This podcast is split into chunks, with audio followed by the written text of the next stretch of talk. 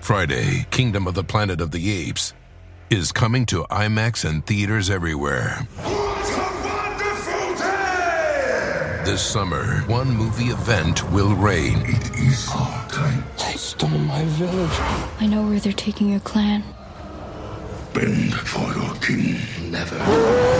Kingdom of the Planet of the Apes. Only in theaters Friday. Tickets on sale now. Rated PG 13. Some material may be inappropriate for children under 13. Life is a highway, and on it there will be many chicken sandwiches. But there's only one McCrispy. So go ahead and hit the turn signal if you know about this juicy gem of a detour. We defend the physical capital of the United States with these thick Jersey barriers. But obviously, the statutes to provide for continuity are not nearly as solid. There should not be a scenario that any of the professors that come here before you can put forward where we don't know who is president and who isn't. You're listening to Civics 101. I'm Nick Capodice. I'm Hannah McCarthy. And today we are talking about the order of presidential succession. We're going to talk about the current order uh, and then how it's changed since the founding, as well as some interesting moments in presidential succession history. We're also going to talk a little about designated survivors.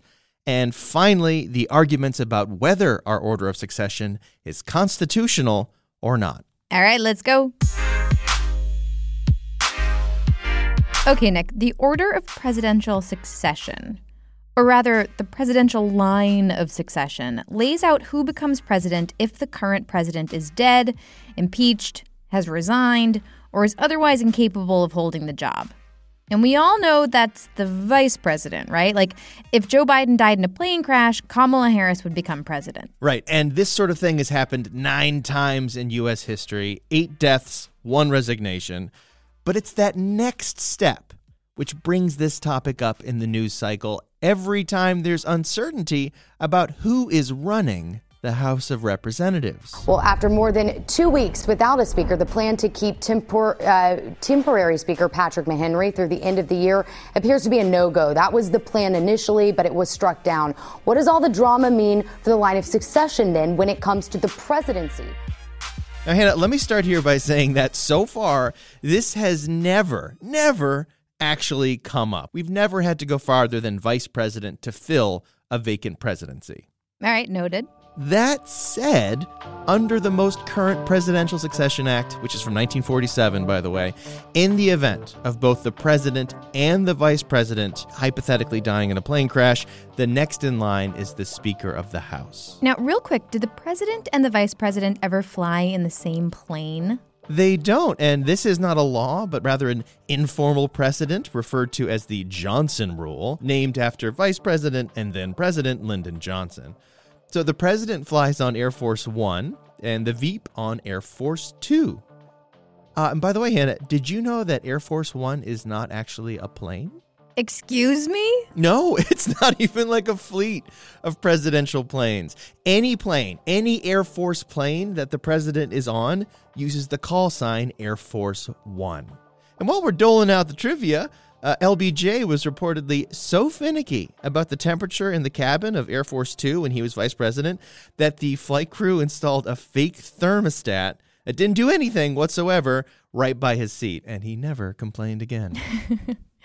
I'm fairly certain that my father did the same thing in my house growing up. But back to the order of succession, I don't want to dwell on the grisly possibilities of how exactly this can happen.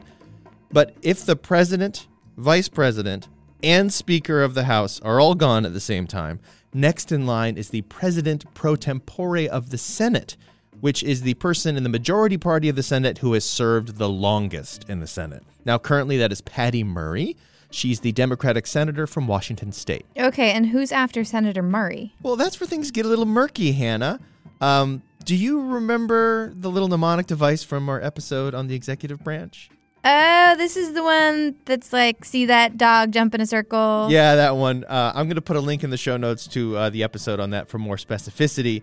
Uh, but the rest of the line of succession consists of the secretaries of each of the 16 departments in the cabinet in the order of creation of the department. The mnemonic we're referencing here is see that dog jump in a circle, leave her house to entertain educated veterans' homes. That's secretaries of state, treasury, defense, justice, the attorney general, interior, agriculture, etc. I'm not going to do the whole spiel. Just check the episode if you want to learn it. The most recent tweak to the Presidential Succession Act was in 2006 when they added the Department of Homeland Security. Speaking of the Department of Homeland Security, that's Alejandro Mayorkas, right? It is, yes. I ask because the Constitution requires that anyone stepping into the office of president must be at least 35, have been a resident of the U.S. for 14 years, and must be a natural born citizen of the United States, which Mayorkas is not. He was born in Cuba. Yeah, you're absolutely correct. As of this recording, November 2023, Mayorkas is one of two cabinet members who are excluded from the line of succession. The other is Jennifer Granholm, Canadian born Secretary of Energy. And we got one more snarl. The Presidential Succession Act requires the aforesaid officers to be appointed under the advice and consent of the Senate. Now, Julie Su, Wisconsin born Secretary of Labor, she was appointed Deputy Secretary of Labor with the advice and consent of the Senate, but then she moved up to acting secretary when the former secretary resigned. So that is in question, uh, and I do not know the answer of whether she's eligible or not. All right, Nick, I'm ready for that oft used clatter of a carriage on a cobbled street. Take me back to when this all started. Your wish is my command, Hannah. 1790, Federal Hall in New York, where our first Congress debated this issue for a while. You see, Article 2, Section 1 of the Constitution lays out the succession. Hannah, can you read this for me? Yeah, of course. In the case of the removal of the president from office, or of his death, resignation, or inability to discharge the powers and duties of the said office, the same shall devolve on the vice president. It's a mouthful, but it makes sense. The Veep fills the job. Yeah. And even that, though, comes into question pretty quickly, as I'm going to get into in a little bit. Uh, but first, I'm going to finish with the other part. Quote, the Congress may by law provide for the case of removal, death, resignation, or inability, both of the president and vice president, declaring what officer shall then act as president, and such officer shall act accordingly until the disability be removed or a president shall be elected. In other words, Congress is in charge of deciding the order. Is that what that's saying? Yes, and our first Congress could not agree. Now, some suggested Speaker of the House come next, like we have now, but at the time, that was Thomas Jefferson. And members of the Federalist Party did not like that because Jefferson was leading the opposition party. So, Chief Justice of the Supreme Court was floated, President of the Senate pro tem was floated, but it was not until 1792 that Congress came to an agreement, the first Presidential Succession Act, which was signed by George Washington. What did they end up choosing as the next in line after the vice president? They chose President pro tem of the Senate, and the Speaker of the House came right after. So that was the reverse of what we have right now. Right. And no cabinet folk at all? Nope, not at all. And just to reiterate what I said earlier, this never came up. There was never a time that the presidency and vice presidency were vacant simultaneously. But what did come up was a whole lot of disagreement the very first time we had a succession, 1841. William Henry Harrison, old Tippecanoe, dies of pneumonia a mere 31 days after his inauguration. His Veep, John Tyler. So here's the question that arose, Hannah. Is Tyler assuming the powers of the presidency, or does he actually become the president? Those are two different things. Now, according to John Tyler, it was very much the latter. He took the presidential oath, he vetoed bills that came from his own party, the Whigs, who not so secretly referred to Tyler as, quote, his excellency. Ooh. Uh, yeah, I remember reading somewhere that Tyler went so far as to return letters addressed to Vice President John Tyler completely unopened. Yeah, that was his style. But regardless of the general disdain members of Congress had for Tyler's ascendance to the presidency, a precedent had been set. When presidents die, the vice president becomes the president. Uh, quick last Tyler tidbit here. He didn't have a vice president ever. Uh, and in 1844, a gun exploded while he was on a boat in the Potomac, the USS Princeton. Six people died. And had he been one of them, we would have had our first ever third in line president, uh, who was president of the Senate pro tem, Willie Mangum. Were there any other close calls like this where the VP became president? No new VP was elected, and then that new president nearly died. Yeah, two big ones in this time period, and they kind of came one after the other.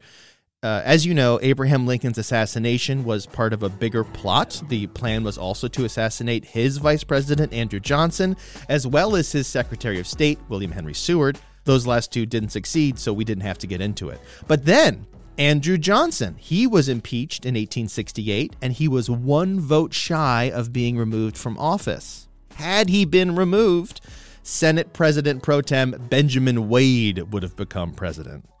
Uh, and then we had kind of a relatively quiet era, succession wise, until Charlie Guiteau shot President James Garfield over a perceived slight. My name is Charles Guiteau. My name I'll never deny. So Garfield died when Congress was not in session. Chester A. Arthur became president. Uh, there was no Veep. There was no Speaker of the House.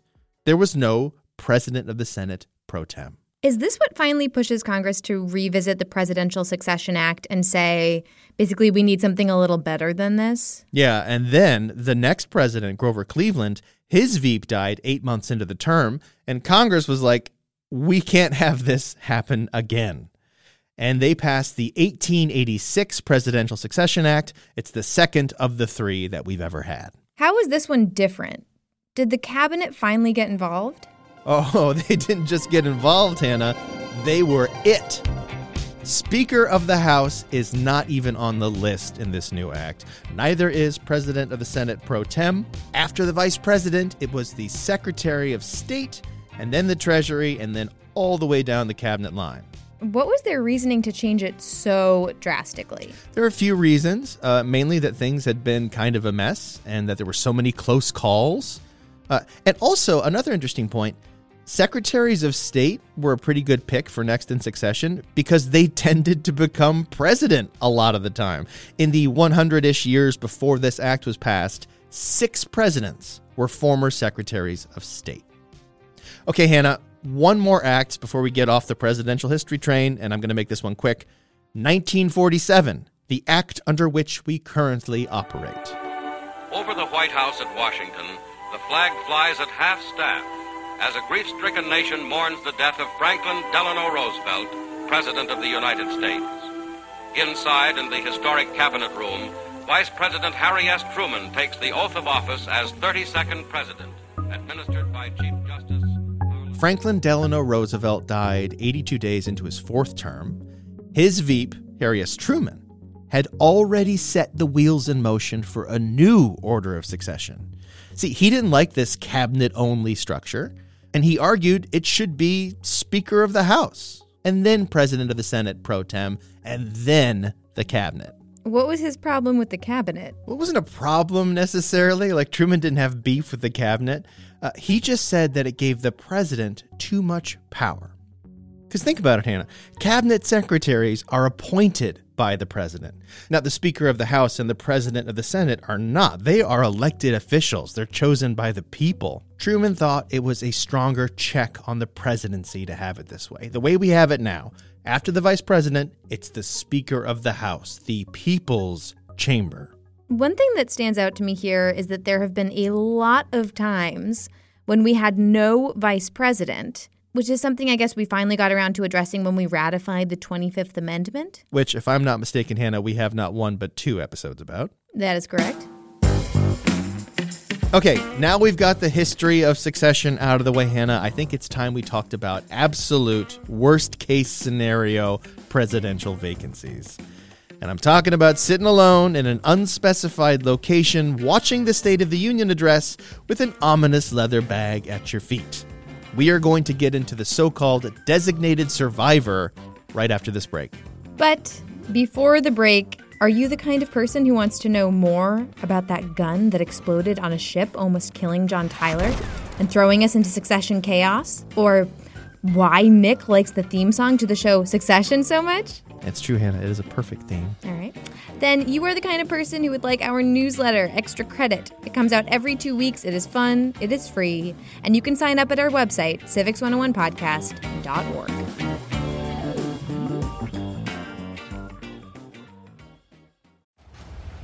Friday, Kingdom of the Planet of the Apes is coming to IMAX and theaters everywhere. This summer, one movie event will reign. It is our time. They stole my village. I know where they're taking your clan.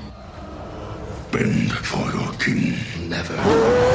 Kingdom of the Planet of the Apes. Only in theaters Friday. Tickets on sale now. Rated PG 13. Some material may be inappropriate for children under 13.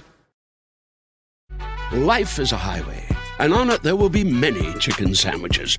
But there's only one McCrispy. So go ahead and hit the turn signal if you know about this juicy gem of a detour. Hey there, everyone. Hey, folks.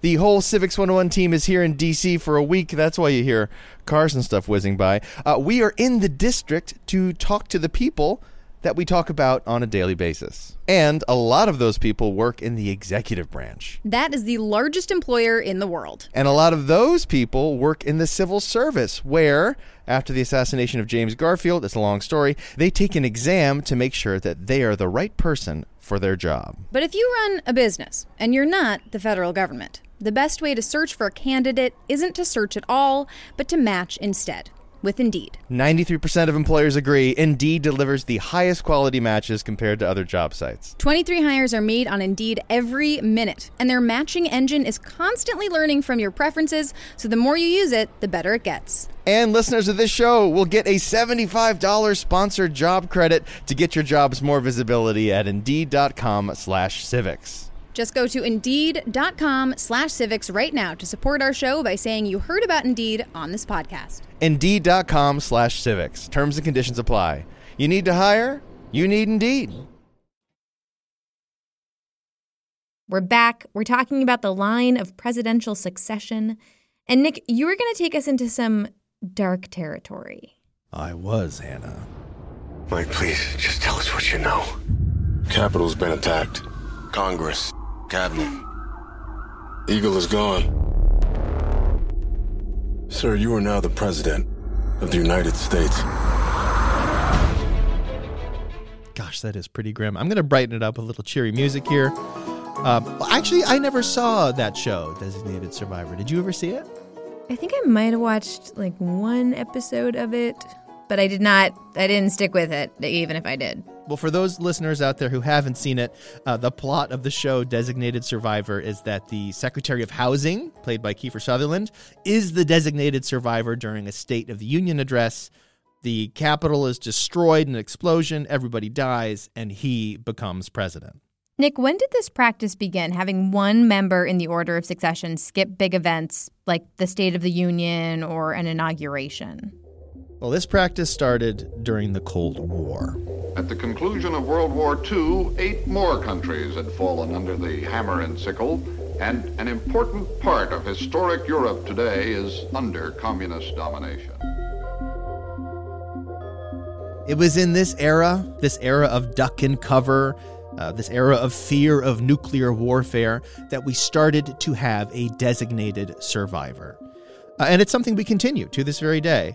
And it's not just the president, Hannah. I was surprised to learn the House and the Senate also each have one member skip events like this to maintain the existence of Congress in the event of an utter catastrophe. A one person Congress. um, okay, how is the designated survivor chosen? Is it just completely random? It's pretty much completely random. It's at the whim of the White House, uh, with the exception of if a department's going to get like a shout out at the State of the Union address, that secretary is probably going to be there. And for fun, anyone out there, if you want to see the list of all the former designated survivors, UC Santa Barbara has a list of everyone since 1984. Secretaries of the Departments of the Interior and Agriculture top the charts. Go check it out. So, where does the designated survivor go? We don't know. we don't know. We have no idea until after the fact. Uh, it's different every time.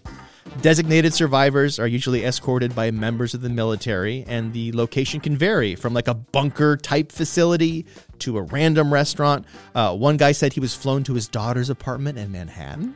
That's not so bad. And there's another thing that all designated survivors get the 45 pound leather satchel that is colloquially referred to as the football. Mr. President, this is the nuclear football. It'll be with you whenever you leave the White House. All right, what is in the football exactly? The contents of the football vary among administrations. There's an antenna in there. There's a lot of top, top, top secret information on orchestrating a nuclear attack. There are launch codes, that sort of stuff.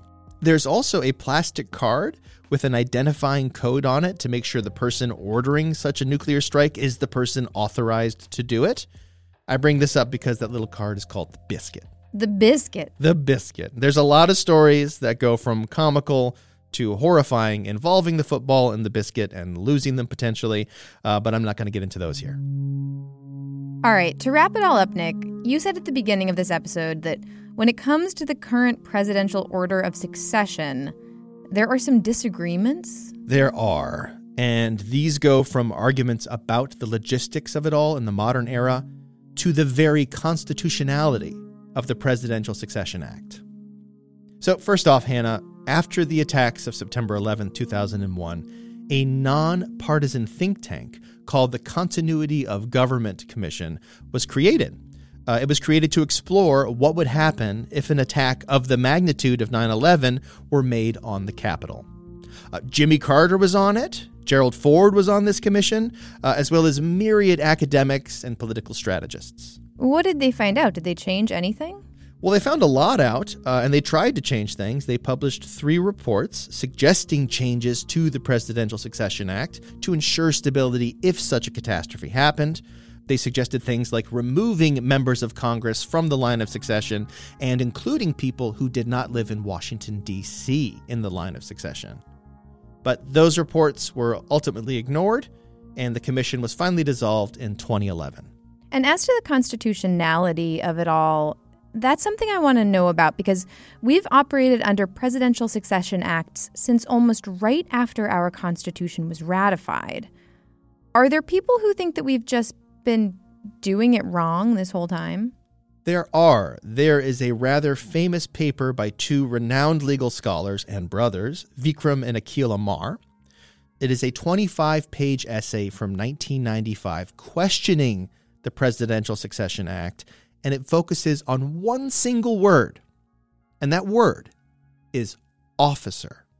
As in, from that chunk of Article 2 that we started with, quote, declaring what officer shall then act as president, and such officer shall act accordingly, unquote, etc. Yeah, that one.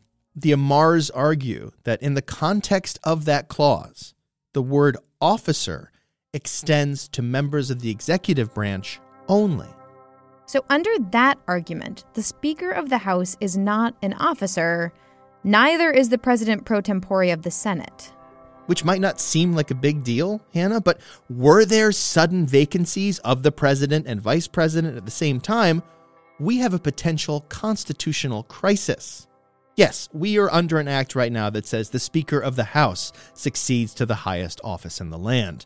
But because of the ambiguity of whether that speaker is an officer or not, political opponents of whomever the speaker is could theoretically put this nation in turmoil.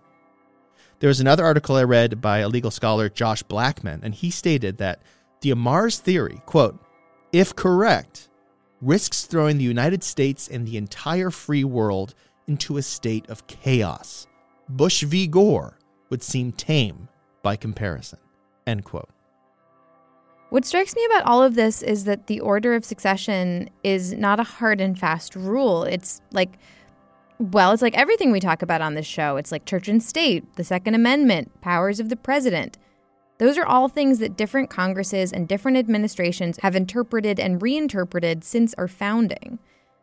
And like all questions of interpretation, the final arbiter, I mean, it might be one day, Nick, the Supreme Court. Yeah, it might be. And in this instance, Hannah, I think both of us can say unequivocally we hope the need to interpret this never arises. Yep, I can say that.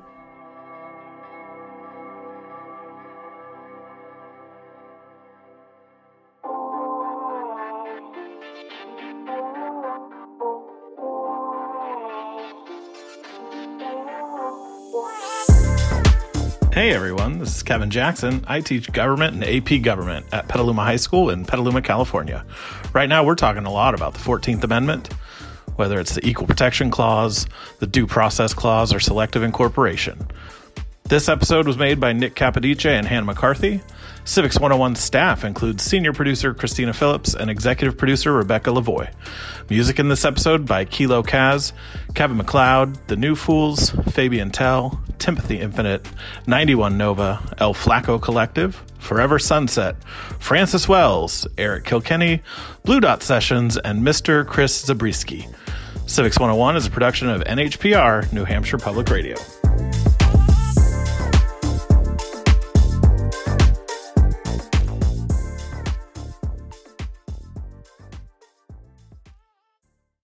Life is a highway, and on it there will be many chicken sandwiches. But there's only one McCrispy. So go ahead and hit the turn signal if you know about this juicy gem of a detour.